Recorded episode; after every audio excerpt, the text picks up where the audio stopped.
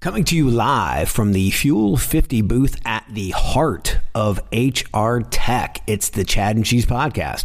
We are diving deep into the world of HR technology, tackling workforce challenges with innovative solutions, and we'd like to give special thanks to Fuel 50, the science based talent marketplace that bridges skills gaps, unlocks hidden potential, and supports better retention and engagement.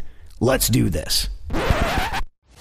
Hide your kids. Lock the doors. You're listening to HR's most dangerous podcast. Chad Sowash and Joel Cheeseman are here to punch the recruiting industry right where it hurts. Complete with breaking news, brash opinion, and loads of snark. Buckle up, boys and girls. It's time for the Chad and Cheese Podcast. Oh, yeah. What's up, everybody? it is your poker dealer's favorite podcast, aka the Chad and Cheese Podcast. I'm your co host, Joel Cheeseman, joined as always, the Paris to my treasure island, Chad Sowash. Aw. we are classy. recording live from the Fuel 50 booth at HR Tech in Las Vegas, and we are excited to welcome Taylor Weiss, technology investor at PeakSpan Capital, to the podcast. Hello. Taylor, what's up? Hello. Hello. How are you guys? Relax. Thank you so much it's for okay. having me. It's okay. Relax. so our listeners probably don't know who you are.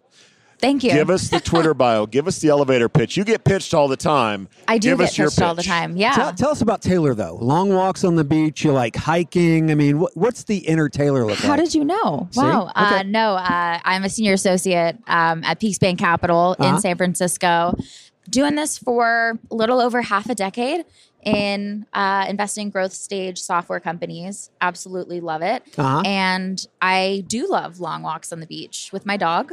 And And what's your dog's name? Osri. Yeah. Osri. Osri. Oh, okay. Yeah. How'd you come up with Osri? Osri? Yes. Let's How'd you get come it. up with Let's hear it. Osri? Yeah. I was in Bali. I actually used to live you there. were in Bali. I lived in Bali Holy shit. That's for awesome. a segment of my life, a very Wow. short summer. And uh, there's a word in Balinese called Asri, A S R I, and it means a calming presence within nature Nice. and a sort of happiness.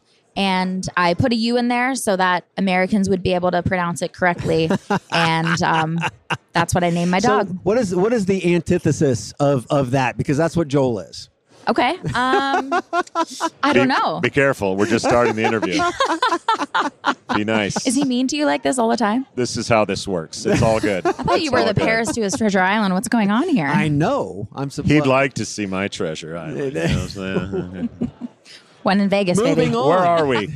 I, I want to point out something for the kids. Yes. You said half a decade, which is a great way to make you sound more Yes. more experienced. Six years, Than you are. Not five years. Half, love it. half a decade. So for the kids out there, that's much better than five years. I- I love I that. love that. I do love that. Good for you.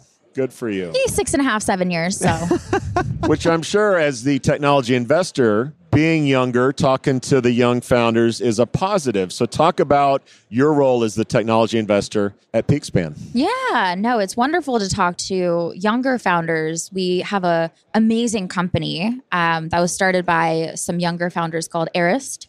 Who does learning, micro learning in the flow of work? And being a younger founder, being a younger investor, I absolutely love it because you can really just understand exactly where they're coming from. You know what they're thinking and kind of where they came from and why they started these businesses. Um, but it, it's not always a positive because Okay. when you're a young investor, you're talking to folks who are a lot older, a lot more experienced. So it's uh, Do you have older versions of yourself where you kind of play course. good And is cop, this on the founder cop, side? absolutely, Yeah, Chad. okay. I definitely do. See? And this is on the founder side On the founder side, for that are pitching you for capital. yeah, we have older So what's founders. the yeah? younger So what's the average age of a tech founder these days? That is such a great question, and I haven't really thought about it. I've never gone into a meeting and thought, "Wow, this person is over the average roll, age roll of the a dice. founder." Give me a, give Um, me a ballpark probably- eyeball 30. I would say, yeah, mid 30s, Okay. 40s. I would say I have seen a lot of younger founders within the more recent years. Yeah. And I love it. I think folks are more empowered to start their businesses Yes. at a younger age. People are dropping out of college and starting their businesses right after everything happened with Stanford. Um, Harvard, um, Bill Gates, all of that. So, So tell us what excites you most about talking to founders on a daily basis because there are Oh, so huge issues, huge problems that have been around for decades, centuries in some cases. What what excites you about finding the solutions? it's such a great question because there's so many things to be excited about. I think what I love about this job is getting up every single day, knowing that I get to go meet, talk to, and work with some of the most brilliant minds or the most brilliant future minds of technology that's going to be advancing the world as we see it today. So what part of that excites you the most? Oh, the eccentricity of all of the founders, the um, constant drive. Talk to me about solutions though. All that stuff. They should all have But that. but this is interesting. She's really focused on the jockey. Well, and not the horse. Which which I agree with 100% because I believe personally and tell me what you think that founders make the company. Yeah, is it the jockey or the horse? Where do you where do you stand on that? I think in the beginning, it's definitely the jockey, it's the founder. Because that's really what you're backing in the beginning. You don't have much data Yeah. to go off of. Once you've got some data, you've gotten some customers, you've gone through a few renewal cycles, then you're backing both of them. Uh-huh. when you're in the earlier stages like I am, you have to make sure that you're backing the right founder. So that's where we're focusing on today. Of course, being in that emerging growth category, you're kind of getting to the stage of go to market mechanization where you will be backing the horse and the jockey. Um, but no, it's it's a great question. I'll go back to um, answering it. What am I excited about? Solutions. So we're at HR Tech. I am excited about finding companies that are able to give folks a career that they love and doing that in ways that hasn't been done before. Um, and I think that you can do that in so many different ways, right? You can leverage um, AI to really just push the envelope on understanding what skills are needed for a job. You can push on pay transparency Uh-huh. and make sure that your entire culture is being valued and being paid correctly and equitably. You can push on engaging your employees and retaining them and making sure that you know you're creating a place where people want to be so there's multiple different segments of what people are doing to create a forever home and a forever career for folks like you for folks like me for folks like you. Um, that's what excites me So we talked earlier about like DNA, right? You want to try to like sequence the DNA, right? Which which I think a lot of companies have have tried over the years and they failed dramatically. How do you think we we get to the point where we can effectively find that DNA, that skills DNA, that culture DNA of that person and then start to plug it in? Because I- think that's a hell of a lot harder than actually mapping the genome itself, yeah right? yeah exactly so the the topic that he's talking about is in medicine you can map the genome Uh-huh. and you know exactly what is there and from knowing that you know it's good for you you know it's bad for you in your work and in your career a lot of the time in a job description it might not be the skills that are needed um, or in a career it might not be what's best for you Uh-huh. so if we're able to drill down into honestly, what are my skills? What aren't my skills? What could they be? And then from the other side, look at what does this job need? What are those skills? How can I develop that within talent? And how can I foster a culture and community that breeds transparency and happiness and engagement and continues in that flow forever. And so being able to execute on that through technology is the question. How does that get solved? I don't know, but I think AI is going to be leveraged in there somewhere, Yeah. 100%. And the way to do it is really understanding through honesty and transparency and equality. I think honesty is the hard part, right? Honesty Because is the hard part. What candidates are honest on their resume and through the interview, and what companies are honest and what they actually need, and if they're transparent, what their real culture is. So, is that really almost like the missing ingredient? Is honesty from both sides of the tracks? And if it is, how the hell do we get people to tell the truth?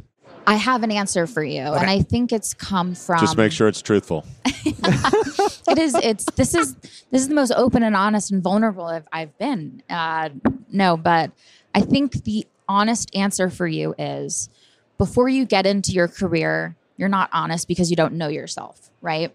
Yeah. When you start to get into your career, you figure out what you like, what you don't like. It's like dating. You know, you date a few people, you figure out what you like, what you don't like, you find someone to marry, you settle down. Don't say Tinder for life. jobs. Don't say Tinder for jobs.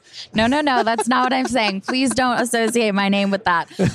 Um, but I think as you get into your career, you figure out what you like to do and what you're good at, and you're able to become more honest with yourself, maybe two years, three years, four years, five years into your career. Uh-huh. What if we could push that into the education system when you're interviewing for jobs? So we could go to universities and we could push that, hey, you know what? Here's what you're good at, here's what you're not good at, and have that life experience come a little bit earlier. And that honesty might therefore come a little bit earlier on both the applicant and the employer side. So I think just pushing that honesty earlier in that life cycle might be a way it could happen. We have, we have a lot of companies that listen to our, our show and a lot of startups who are looking to raise money, looking to get in, in front of people like you. What advice would you give them, one, in, in terms of how do I get in front of you? And how should the conversation go when I do get the FaceTime? How do you get in front of me? Man, go for it. Just go for it. I really like to talk to everybody that I can. Yeah. That's why I'm sitting here with you guys because I just love talking, as you can tell. Um, I think the best way to get in front of an investor is to be focused on what you're doing, know your product, be able to have your elevator pitch down in like 30 seconds, two minutes, or three minutes, figure out which one you need to do. And when you do get in front of an investor, I think the most important thing is really just, like I said before, just knowing exactly what you're trying to execute on and Yeah. know what you're not good at and what you're asking for. So, uh, tips for a good deck that I show you. Give it. Give us some quick pointers. Short, uh, it is. easy to How understand. give us some context. One Uh, slide, five, ten. Look, I absolutely love a thick deck that I can get into and it's really juicy and it gives me a lot of information and detail. But I also love a short one where I can understand it really quickly. So if, if I have maybe a three to five page deck, Okay. that's wonderful. I think that's great. And, and keep the juicy Keep- deck for and then- later. and then we can dive in. But I think a three to five page deck that is very focused. You're laughing at me. No. It's, it gets just both Save me, Chad. We're both, Save this. We're both, we're Save both twelve-year-old kids. Yes, So, we're children. so here's the thing that that I think is interesting because you are not right, right? Your your funds are, are not right for certain uh, founders and, Sure. and certain certain organizations. Uh, how do they how do they know which organizations, which investors to actually, you know, approach because it, there are so many that are out there. How do they know? I mean, are, are you guys pretty forthright? Like, look, the, here's you have to meet these five bullets. If you meet these five, we're there. I, is is pretty much all investor investment firms like that or no? No. No. Okay. I don't think that Okay. all investment firms are like that. Okay. I think a lot of investment firms are looking for the same type of thing, which is high growth, um, high retention, potentially profitability in the later stages. Yeah. I think what's most important to PeakSpan is alignment with the entrepreneur okay. and knowing what firm to look for and who to talk to i think comes with conversations with folks at the firm and you will talk to PeakSpan and in one conversation know who PeakSpan is and you will know that this is the firm that's right for you or not Should that be the standard for I, for every founder that's out there, so that they're not wasting their time with some investors? Yeah. If they don't know from the first call, then it's probably not the one for them. I think I can stand by that because at PeakSpan, within the first call, you will know within the first 20, 30 minutes of talking to us if we're the right firm for you. Gotcha. Taylor, thanks for hanging out with us in the Fuel 50 booth Yeah. here. For our listeners that want to get in touch with you, maybe shoot you a juicy deck, where would you send them? You can go to my LinkedIn or you can send it to my email, taylor at peakspancapital.com. Nice. This was fun, Chad. Thank you so much for having me, guys. Of course. Thanks for joining us. That's another one in the can from the Fuel 50 booth at HR Tech in Las Vegas. We out. Thank you for listening to what's it called? A podcast. The Chad. The Cheese. Brilliant. They talk about recruiting. They talk about technology. But most of all, they talk about nothing. Just a lot of shout outs of people you don't even know. And yet you're listening. It's incredible. And not one word about cheese. Not one. Cheddar. Blue. Nacho. Pepper Jack. Swiss. So many cheeses and not one word.